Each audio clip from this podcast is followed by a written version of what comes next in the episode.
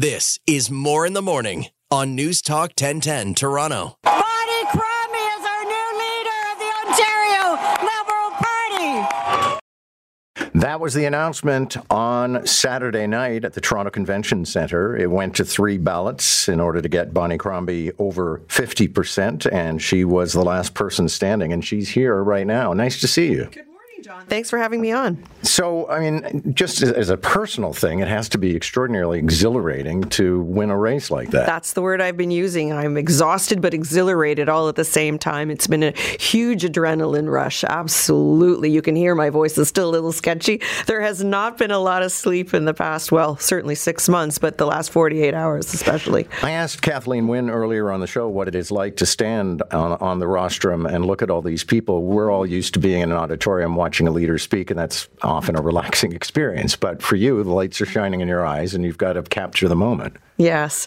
So it was an amazing, very moving moment to have at least a thousand people in the room. I mean, certainly as mayor, I have had um, audiences the similar size and speaking uh, on budget or state of the city. But this was different because this was the Ontario Liberal Party and this was a family that I grew up with. And certainly people in the room that I've known for decades. There were people in the room I've known for over 40 years, some almost 50 years. So, and then some new friends, people people I'd met on tour. So it was a very moving moment for me, for sure. What do you make of the fact that the turnout was only 27,000 people casting a ballot?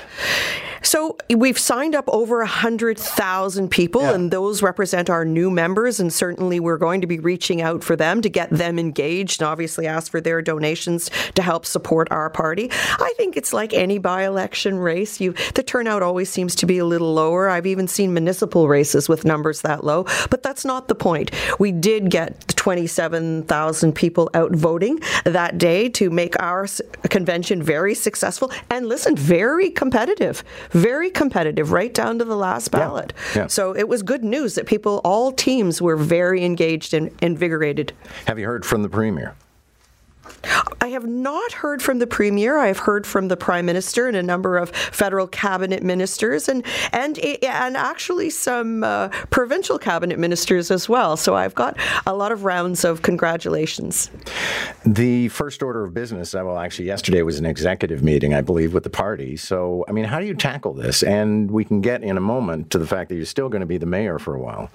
That's right. So yesterday was a very important meeting with all the presidents of all the riding associations across the province, and I had an opportunity to address them and, and talk about bringing our party together, party unity, bringing all the teams together, and set out our strategy, which is really to rebuild our party, reinvigorate our base, and reinvigorate those 100,000 new members, but also set some fundraising targets. What's very important to me, as you know, because I've been speaking about this throughout the campaign, is building that war chest. And I set a target, I set a goal of a million dollars by by December 31st. How I ambitious is that? Oh, that's very ambitious, actually. Okay. That's how, huge. How does it compare to what we might raise between now and the end of the year? I can't predict that. I, I will share that I've raised over 1.3 million now in my race, and I know that there is money still coming in. And of course, that money will also be transferred over to the Ontario Liberal Party going forward. But I did challenge them. It's a tough time because it's the holiday season, but people will be gathering. So we're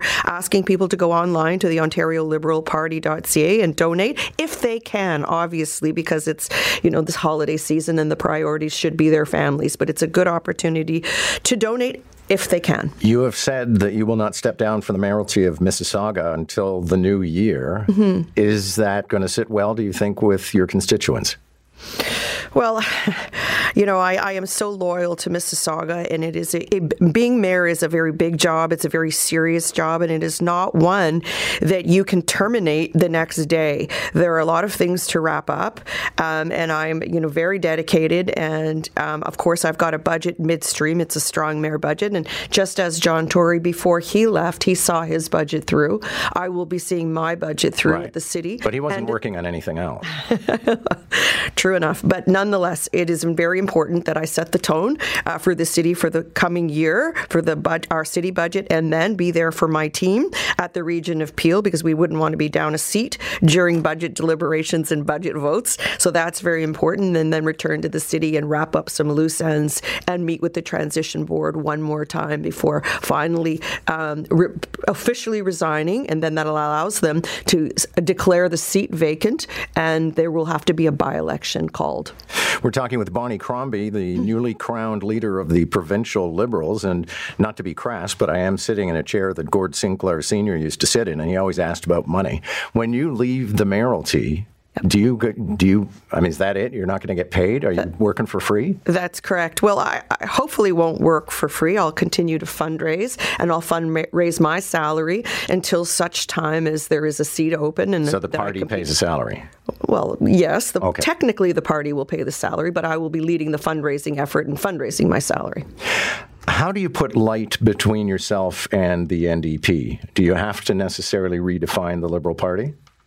My focus is on Doug Ford and the Conservatives, and I want to be a very strong uh, alternative to the government that is in Queen's Park today, a strong, accountable, transparent government. People know me, and I think that's a very good thing. I have a very strong track record, and I am a very strong leader. Uh, I've been in um, elected office now for 15 years at different levels of government. I will um, now serve at three levels of government, ironically. Um, but I also had a strong business career uh, prior to being an elected official. So I bring a lot of experience. It makes me very fiscally responsible and very fiscally disciplined. Because don't forget, as you know, John, uh, municipal governments can't can't run deficits. So we're always balanced. Um, and but I'm very socially progressive as well. So I want to get to I want people to get to know me on the ground. Okay, and and at the risk of quoting Bobby Flay, the chef, you say you're you want to take on Doug Ford, but the way to take on Doug Ford, first you must go through Marit Stiles.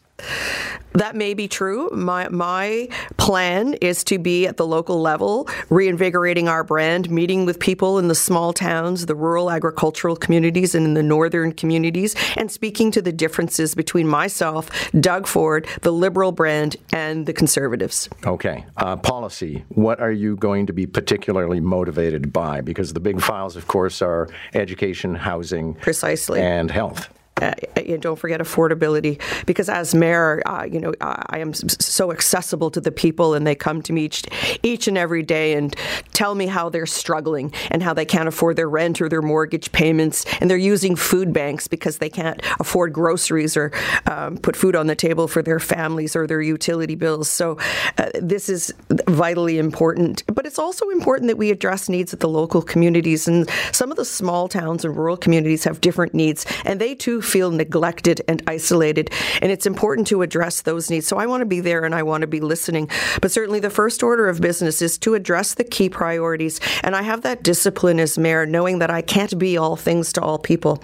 And you assign priorities funding based on the key priorities which are affordability and as you described healthcare because everyone wants access to healthcare not drift off into private medicine best education system climate change etc those are the key priorities that will be addressed Okay. When you mention affordability, I always find, or any government mentions affordability, I always think, okay, but what can you do about it? There's so much that we can do, but it does take three levels of government to come together and work together to offer incentives to people, such as rebates to retrofit their grid systems at home. There are all kinds of small things that can be done.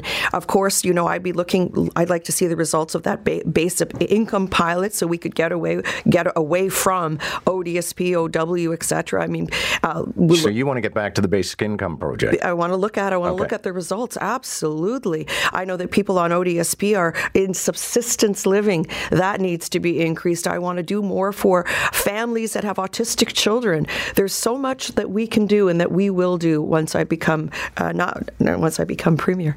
I was going to say leader. Leader. I had to correct myself. leader. That's right. That's Okay. self-corrected. Is there any urgency for you to get into the House, or are you willing to wait this out? If a seat presented that was logical, of course I would seek that seat. Um, you know, we have identified a candidate um, in the in a, which will be an upcoming by-election in Monte McNaughton's uh, riding, so that's not going to be an option for me, but that's fine because there's a lot of work to do on the ground, to being out in the communities and meeting people and having them get to know me and presenting ideas and listening to them and what their issues are. As I mentioned to you, John, these are communities that feel isolated and neglected. They don't feel this government respects them. They don't feel that this government is there for ordinary Ontarians. They're there for a handful of rich friends. Thank you very much. Congratulations. Good luck. Thank you so it's much. It's a long John. runway between here and Election Day. That's true, but we'll use it wisely. That's Bonnie Crombie.